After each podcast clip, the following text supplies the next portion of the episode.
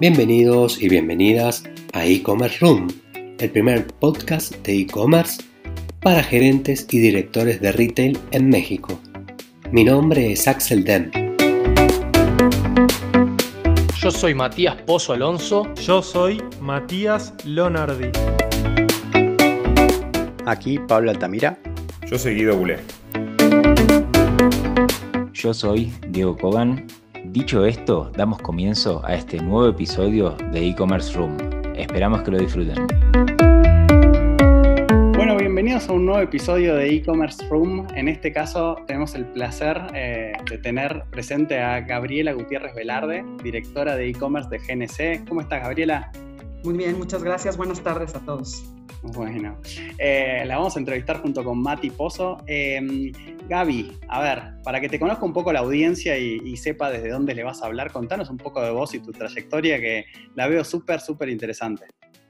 Bueno, mira, tengo muchos años trabajando, no voy a decir cuántos para no este, ofender a la audiencia muy joven, eh, pero tengo trabajando en toda la parte de e-commerce y transformación digital desde el 2010, 2011 más o menos, en todo lo que tiene que ver con llevar a las empresas de modelos tradicionales a abrazar todo lo que tiene que ver con digital y con mucho foco me ha tocado ya participar en varias este, evoluciones de eh, retail, este, brick and mortar o retail tradicional a incluir ejercicios de e-commerce y omnicanal. Entonces ya tengo un par de años en esto, este, específicamente muchos años en el tema de salud y un paso también en, la parte de fast fashion con mi inicio el año pasado. Entonces, bueno, un poco ese es el resumen muy, muy este abuelo de pájaro de lo que, de lo que me ha tocado hacer. Espectacular, Gabriela. Nada, bienvenida nuevamente. Y nada, en base a toda tu experiencia también atravesaste mucho el, proceso de transformación ¿no? de lo que fue el e-commerce. Y creo que, tu, rol de e-commerce manager, de director de e-commerce, todos los roles que están relacionados, puntualmente es importante entender para nosotros qué hace y qué no hace un director de e-commerce, ¿no? O sea, viste que muchas veces se mezclan las tareas y para nuestra audiencia es importante entender dónde están los límites ¿no? de la tarea. Eso es muy fácil porque no hay límites. Em, creo que hoy, eh, cuando haces e-commerce, creo que este tema de e-commerce, estamos viendo lo último de e-commerce y hoy más bien creo que estamos hablando todos de un tema eh, que está más enmarcado en el rango de venta digital o, omnicanal. Eh, todos tenemos el teléfono en la mano, estamos interactuando todo el tiempo con las marcas desde el teléfono y cerrando ventas desde nuestro móvil. o estamos en tienda, en tienda no hay algo, voy a poner el ejemplo de Inditex, cualquier tienda de Sara no hay tu talla, eh, y el dependiente te puede cerrar una venta que te envían a tu domicilio. Entonces, creo cuando, que cuando hoy hablas de qué sí hace y qué no hace e-commerce, es asegurar que todos los puntos de contacto del cliente tengan una oportunidad de cierre de venta y servicio para que se haga un, tema de relación de largo plazo. Entonces, ya está más, más allá de solo e-commerce como tal en términos de lanzar la plataforma, las formas de pago, el envío y que te pueda llegar el producto, creo que hoy se vuelve más un tema de la relación de valor que generan las herramientas digitales para tiendas, para los clientes. O sea, se vuelve mucho más un tema de valor para las empresas que solamente e-commerce, que puede ser muy pequeño eh, por la participación que tenga dentro de tu empresa. Entonces, te diría que lo único que no haces en e-commerce es atender casos de emergencia de, este, de, este, paramédico en tu oficina. Este, también hemos llegado a hacer eso, pero este, te diría que ya abarca muchísimo más y es uno de los ejercicios más transversales que hay en empresa tocas finanzas, tocas logística, tocas recursos humanos para la capacitación de la gente en tienda y la conexión de ese tema omnicanal. O sea, te diría que, que te toca ser un poco un todólogo y tratar de gestionar este tema de, me aseguro que genero valor en los puntos de venta digital y no digital y que puedo crear una relación con el cliente desde ese entendimiento en venta. Excelente, Gaby. Y a ver, eh, pensando un poco más eh, en, los roles más bajos, en general uno tiende a ver cosas más operativas. En los cargos más altos, sobre todo en esta transformación que está habiendo en todo tipo de empresas, eh, ¿cuánto hay de operativo y cuánto hay de político? Creo que al principio, si nunca, si tu empresa no tiene e-commerce, si eres un, un retail tradicional, la primera parte o el, pasar a digital tiene un componente de 80% político y de asignación de recursos y estrategia hacia digital. Y una vez que estás operando, te diría que se vuelve mucho más eh, operativo y muy poco político porque demuestra su valor muy rápido.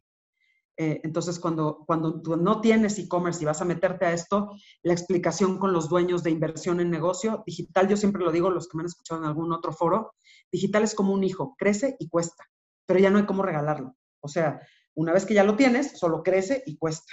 Lo difícil es decidir que vas a aventarte a ser digital, este, ¿no? Por eso siempre pongo el ejemplo de los hijos, voy a decir, voy a hacer una familia, ¿no? Entonces, creo que la parte política tiene más que ver con cómo estructuras un buen caso de negocio para que no sea político y sea un, eh, sea un caso de negocio. Se vuelve político porque mm, eh, es un tema donde se habla como sin números. O pues es que tenemos que vender en e-commerce.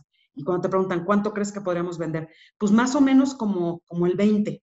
Y entonces eso empieza a generar que sea político y no de negocio. E-commerce es un canal de venta que puede generar no solo canal de venta, sino relacionamiento con clientes. Es el brinco a un canal y te genera una propuesta de valor como empresa impresionante. Eso se monetiza, tiene un caso de inversión y tiene un retorno. Se vuelve político al principio porque hacer esto que te acabo de decir en, una frase eh, es complejo cuando no tienes a los equipos y el know-how dentro de la empresa. ¿Todavía no estás suscrito a nuestro canal? Puedes encontrarnos en Spotify, Apple Podcast, YouTube y LinkedIn como e-commerce room. Impecable, Gabriela, y también me parece que, que es muy claro entender, o muy necesario, perdón, más que muy claro, entender en un retail tan grande como, como el de ustedes, qué otras direcciones de negocio existen, ¿no? O sea, que, empiezan a explorar, que empiezan a entender. Eh, creo que de los últimos años hacia ahora se abrieron muchos caminos. ¿Cómo ven ustedes esos nuevos desafíos como negocio, cómo los afrontan? Sí, me sumo, me sumo una cosita. Sabes como que todas las empresas es como que antes estaba bastante claro, ¿no? Una dirección de marketing, una dirección comercial, etcétera, etcétera.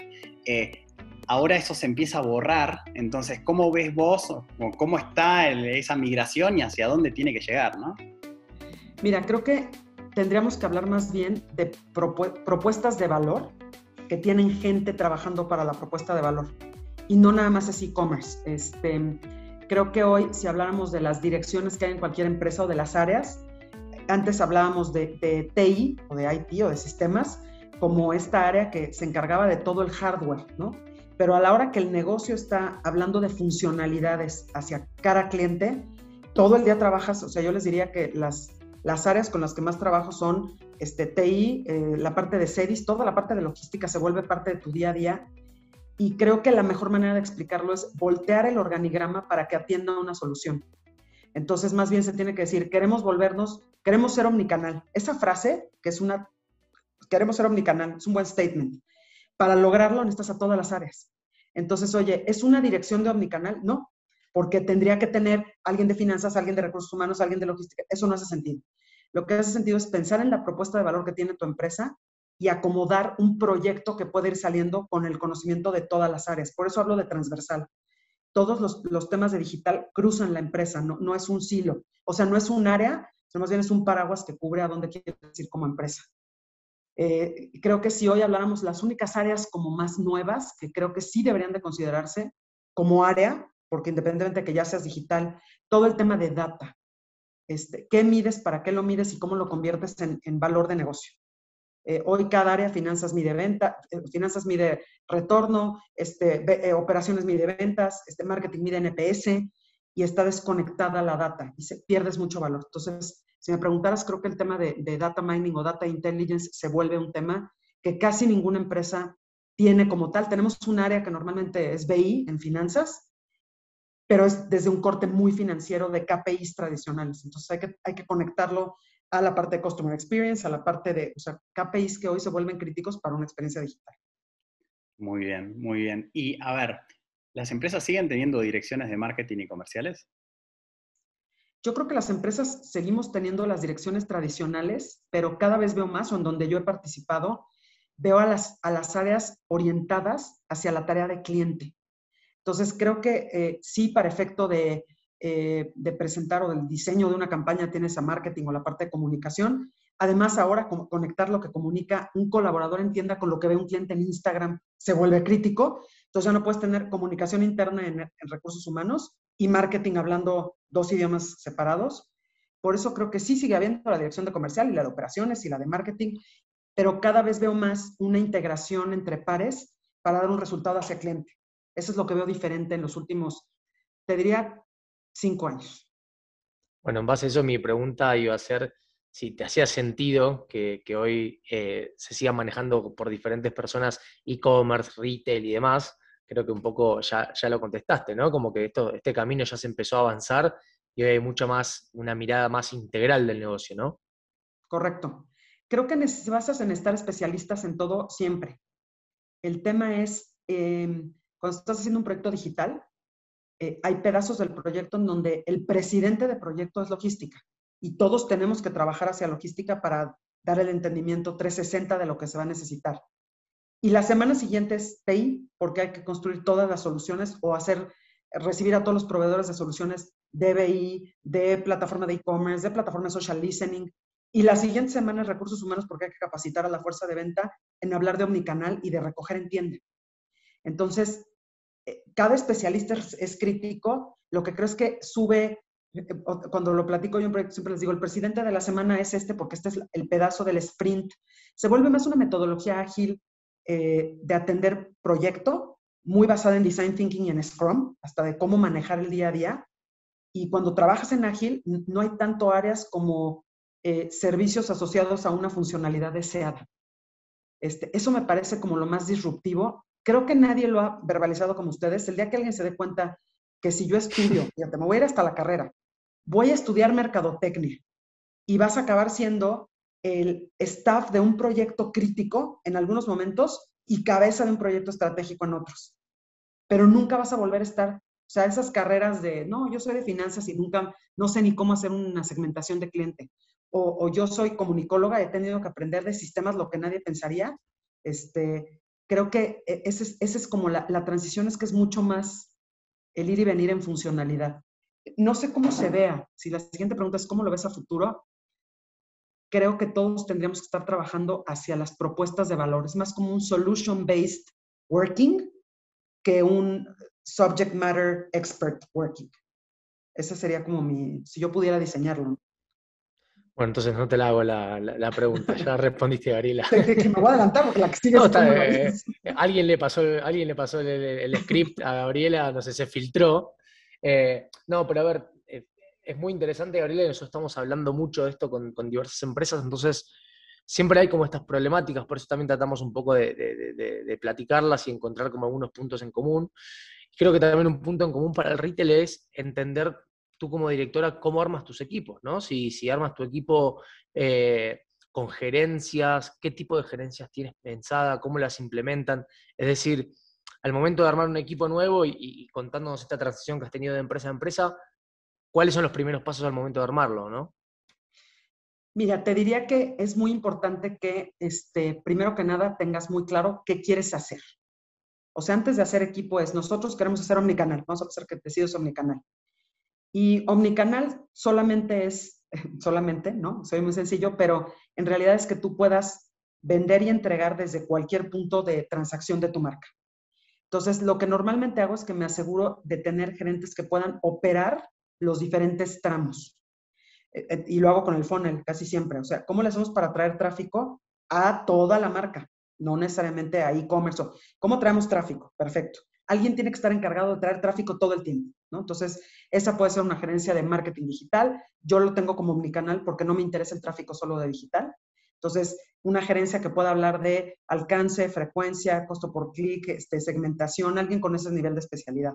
Y conforme te vas moviendo en el funnel, tener especialistas que puedan operar, ok, perfecto, ya tengo al cliente aquí, hay que asegurarnos de que compra, ¿Cómo aseguramos que compre? Es la oferta correcta, entonces el análisis de oferta promocional, el entendimiento de las audiencias, este, que todos los procesos de, eh, si es digital, desde que entras al sitio hasta que puedes hacer el checkout y, pasa tu tarjeta y todas estas cosas que parecen magia, pero que son de mucho detalle, que entienda, pueda, que, haya, que alguien esté revisando el inventario, regresando con comercial a decir, esto se está vendiendo, el cliente está buscando esto, y hacia, conforme te vas en el funnel, normalmente estructuro, me aseguro de que cada actividad crítica dentro del funnel se puede cumplir para que la experiencia de marca sea impecable. Entonces, si al final tú hablas de, o sea, ¿por qué vas a una tienda? Porque este, dependiendo de dónde estés, quiero comprar ropa o quiero un medicamento. Entonces, el objetivo es que entres, lo encuentres y te lo podamos dar en el momento que lo necesitas. Entonces, lo divido así, normalmente estructuro las gerencias con ese rango de, acción, pero busco gente o, un perfil altamente tolerante a la frustración y a las pruebas y error. O sea, este mundo se construye en prueba y error. Entonces, casi siempre cuando hablo con alguien que va a entrar conmigo es, oye, si trabajaste seis meses, lo probamos y no funciona, lo vamos a tirar. ¿Puedes con eso? ¿No te vas a ofender? ¿No te vas a sentir?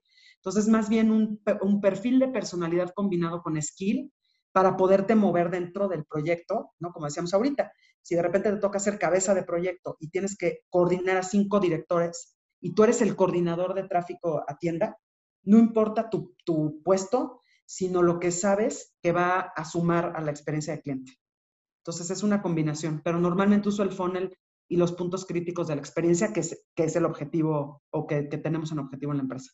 Buenísimo, pero o sea, te pisas de alguna manera con retail eh, porque estás como con objetivos conjuntos y tenés, eh, ok, equipos que... Más que pisarme, lo que trato es de encontrar los puntos de, o sea, si, si borras las áreas, nosotros somos el cliente de una marca, no importa dónde compramos. Entonces, lo que trato muy rápido es de explicarle a los equipos que no son los que están bajo mi, mi jerárquicamente mi, mi, este, mi responsabilidad, hablar con, el, con las personas de tienda y decirles, si un cliente fue a tu tienda y no tienes el producto, pero yo sí lo tengo en e-commerce, no lo dejemos ir, porque es cliente de la marca, no de tu tienda ni de mi comercio electrónico. Entonces, el objetivo es no te vayas sin lo que venías a buscar. Ojalá esté en tienda porque entraste a la tienda y se entiende que quieres comprar ahí, pero si no está ahí, ¿qué opciones te doy? Y esas alternativas nos, nos enriquecen que el cliente regrese. Entonces, el, objetivo tiene que estar en, allá, no, no en mi área, sino ni en mi indicador de venta por día o de IPT o de frecuencia, sino cómo suma a que tengamos más clientes que vengan más veces, compren más y cómo hacemos una diferencia en su vida como marca, más allá de la transaccionalidad de, de cada canal. Es, elevar un poco, es, elevar un poco la vista de todos. Tal cual. Bueno, y ahí se pisa un poco con, eh, digamos, eh, históricamente los objetivos eh, de la empresa, digamos, bajan a objetivos por área. Y acá se empiezan a pisar todos. Entonces, desde e-commerce, eh, vos, ¿cuáles, ¿con cuáles te miden o cuáles medís?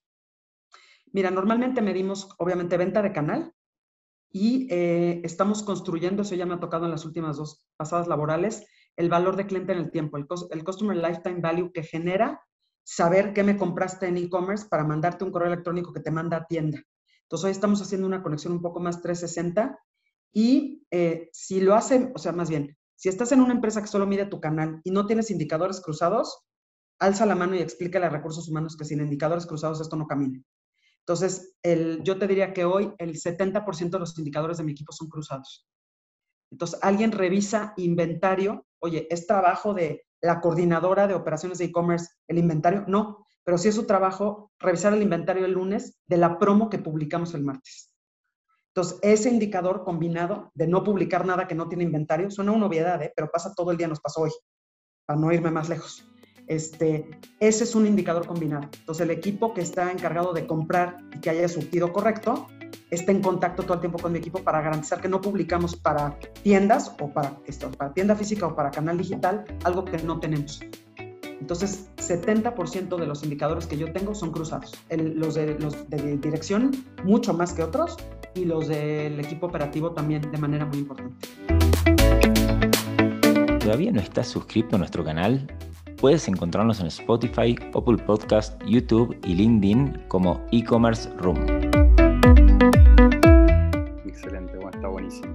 Y a ver, mundo dinámico, cambia el escenario macro y micro a nivel e-commerce. Eh, ¿Cada cuánto hacen planes? Eh, ¿Planifican anual? ¿Planifican trimestral? ¿Cómo, ¿Cómo consideras que es lo mejor? Mira, creo que la mejor cadencia es hacer un calendario editorial y de, de retail. O sea, ese es anual, ¿no? En donde tienes este, Día de Reyes, 14 de febrero, este, eh, vacaciones de primavera, Día de la Madre, Día del Padre, y así te puedes ir, ¿no? Con todo el... Ese es importante tenerlo mapeado para tener, porque va a pasar, o sea, es parte del entorno en el que nos movemos, y tenerlo a nivel... Eh, así que hay algunos que son locales, por ejemplo, si hablamos de Oaxaca, la Guelaguetza, el momento de la Guelaguetza en Oaxaca es muy relevante y es tan grande que amerita, si eres del tipo de negocio que está impactado ahí, que lo consideres en, un calendario local, ¿no? Em, y creo que hay que hacernos, yo normalmente cuando empiezo a trabajar en cualquier lado, hago revisiones trimestrales para ajustar alguna cosa que estemos viendo que es un poco más de contexto, ¿no? Por ejemplo, ahorita en pandemia, pues cada tres minutos hay que estar revisando el plan para ver si subimos la comunicación COVID o bajamos la comunicación COVID y ya subimos la de proteínas y cosas de deportes. Este, si, estás en, si estás en moda, el clima es un factor. Si, si empieza a llover y se deja de haber tres días sin sol, hay que sacar los, este, los impermeables a la, a la vitrina. Entonces, creo que mínimo una revisión anual es bien importante para machar qué objetivo de ventas tienes por calendario retail. Revisión trimestral y yo tengo una junta todos los días que se llama el daily de ventas y en ese daily vamos calibrando qué busco el cliente. O sea, hago una revisión diaria para no perder un poco el pulso de, de, pues, lo que está pasando afuera, porque efectivamente em, eh, TikTok, esto lo, lo, platiqué con el equipo, no es un tema ni siquiera de GNC, es un tema del que nos dimos cuenta. En TikTok alguien publicó que la clorofila, tomar agua con clorofila, elimina que, tú, que huela tu sudor. Una chica de 16 años, esto no es un médico. Y se agota la clorofila no se agota porque es Día de las Madres y es un producto de la canasta del Día de las Madres, se agota porque hay un factor externo que levanta una venta que tú no habías visto que se iba, o sea, entonces, como el mundo ahora es así, pues tienes que estar todos los días muy en, este, el tema de, social y trend listening me parece crítico en todos los negocios. O sea, alguien podría decir, Gaby, pero en salud, sí, en salud, mucho más que en otros, en moda, en salud, este, lo que la gente está considerando para comprar un auto, si vende servicios, en servicios se vuelve crítico, ¿dónde está la mente de la gente para que puedas conectar con tu servicio? Entonces, creo que este, te diría que anual, trimestral, mensual, y yo me voy a una revisión ágil de 15 minutos todos los días. Muy bien. Una y el, pregunta sí, perdón, pero y el aprendizaje cada 10 minutos, ¿no? El aprendizaje ya es por osmosis, o sea, mientras estamos hablando, llegan WhatsApps y, este, tweets que, que van Sí, no, pues, este... Sí, sí, sí, ya está. Eh, a ver, y en, esa daily quién está? Me intriga. En esa daily están, o sea, va cambiando en el tiempo. Regularmente, obviamente, todo el equipo de operaciones de, de y representantes de áreas. Este, no entran diario, pero normalmente en el, entran dos veces a la semana el equipo de comercial, el equipo de operaciones, el equipo de finanzas, este, las agencias, si trabajo con agencias, la agencia entra todos los días. Eh, performance, este, revisión de campaña, analytics. Entonces, dependiendo de lo que vamos viendo, vamos incluyendo o bajando gente. Cuando hay procesos que todavía no maduran, sobre todo el daily funciona muy bien, para que lo que pasa a veces es que los equipos de retail tradicional no entienden la dinámica de digital. Y cuando los invitas diario a una sesión en donde ven Google Analytics todos, ¿no? El gerente del centro de distribución, que en su vida tendría por qué haber visto Google Analytics, Tú lo invitas a ver Google Analytics y yo, y yo, mi equipo va a vender a tienda física un par de días y vamos a hacer eso una vez al mes. Para que todo el mundo tenga una vista 360 de las actividades de todos y lo podamos incluir en la propuesta de valor. Para no prometer lo que no, o sea, no estar prometiendo lo que no vamos a poder cumplir. Muy bien. Y eh, me, me, sumo a una última subpregunta. Vos dijiste máximo un año. ¿Tiene sentido hacer planes a más largo plazo?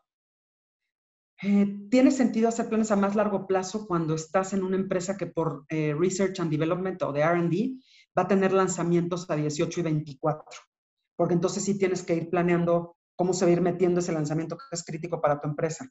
En retail, creo que no. No ha sido mi experiencia que más de un año tiene algún beneficio. Em, sí, no, la verdad es que ahí te diría que normalmente lo hacemos anual. Y como cada vez se vuelve, o sea, ese anual el año pasado, bueno, lo que llevamos de COVID para acá, la verdad es que la planeación anual se vuelve, se vuelve aspiracional, una referencia aspiracional, porque hay muchas cosas que no han sucedido. Entonces, este, el Back to School es un buen ejemplo. Es parte del calendario de retail anual. Pues el Back to School fue en junio y terminó en junio, y entonces, o sea, entonces son referencias, pero creo que sí hace sentido por lo menos tener eh, placeholders de eso que es muy importante y anual me parece una cadencia suficiente. impecable, la verdad que eh, está bueno conocer, como decía Pablo, ¿no? Ser minuciosos, como nos estás contando, pero también contarle un poco la, digamos, la superficie ¿no? de todo esto, porque la verdad que estoy convencido que no hay muchas empresas que tengan un daily de ventas. Sin embargo, como, como decías recién, Gabriela, también estoy convencido que para, un, para una estructura que no está tan madura es lo necesario. Y creo que todavía estamos lejos, todas las estructuras, todos los retailers, todas las empresas estar en un momento maduro por el movimiento que hay, ¿no? Entonces me parece una buena dinámica que estoy convencido que no todos la tienen. Pero bueno, un poquito a, modo de conclusión, Gabriela, te quería consultar. A ver, tú pasaste por, por eh, servicios concesionarios inmobiliarios, entretenimiento, retail de diferentes eh, tipos, además de ser eh, rubros distintos, me imagino que el estadio de e-commerce de las empresas era muy distinto, ¿no? Entonces, hay diferentes estrategias a tomar según el estadio en el que se encuentran, según la industria. O sea, como estaría bueno escuchar algunos ejemplos de estrategias diferentes en base a tiempo, maduración, como estas variables que fuimos mencionando, ¿no? Sí, creo que es súper diferente. Tiene que ver con, tu, con el nivel de madurez de tu empresa y del servicio que tú estás ofreciendo en el ámbito digital. Si hubiéramos hablado del banco pre-COVID, los bancos estaban felices llevando a hacer operaciones físicas, todavía muchas. Entonces, lo que creo que acabó pasando es que con este tema de no podemos ir a la sucursal, lo que acaba pasando es se optimizaron muchas de esas, este, o sea, de esas funciones. Creo que si hablas de servicios, los servicios tienen mucha más velocidad de implementación digital que pasar, eh, cuando estás hablando de retail, depende de qué tan arraigado esté tu, tu cultura de retail, este, eh, tendrías que ver la madurez de los equipos y eh, el, apetito de cambio o el apetito de transformación que hay en las empresas, creo que es un tema importante. Bueno, Gaby, la verdad, eh, agradecidísimos de, de, que te hayas prestado, de tu tiempo, de cómo respondiste todos los puntos y cómo los respondiste. muy interesante toda esta perspectiva de ¿no? un director de e-commerce bien arriba en, la organización, pero bien metido eh, en lo operativo eh, y que es fundamental para lo que es la dinámica del e-commerce y el cambio que está habiendo justo en este momento. Así que creo que dejas un montón de enseñanzas para, la audiencia y para nosotros, eh, que es lo que buscamos en e-commerce room. Así que gracias nuevamente por estar, audiencia eh, esperamos que lo hayan disfrutado eh, y lo aprecien como nosotros. Y nos vemos en el próximo episodio de e-commerce room. Los esperamos.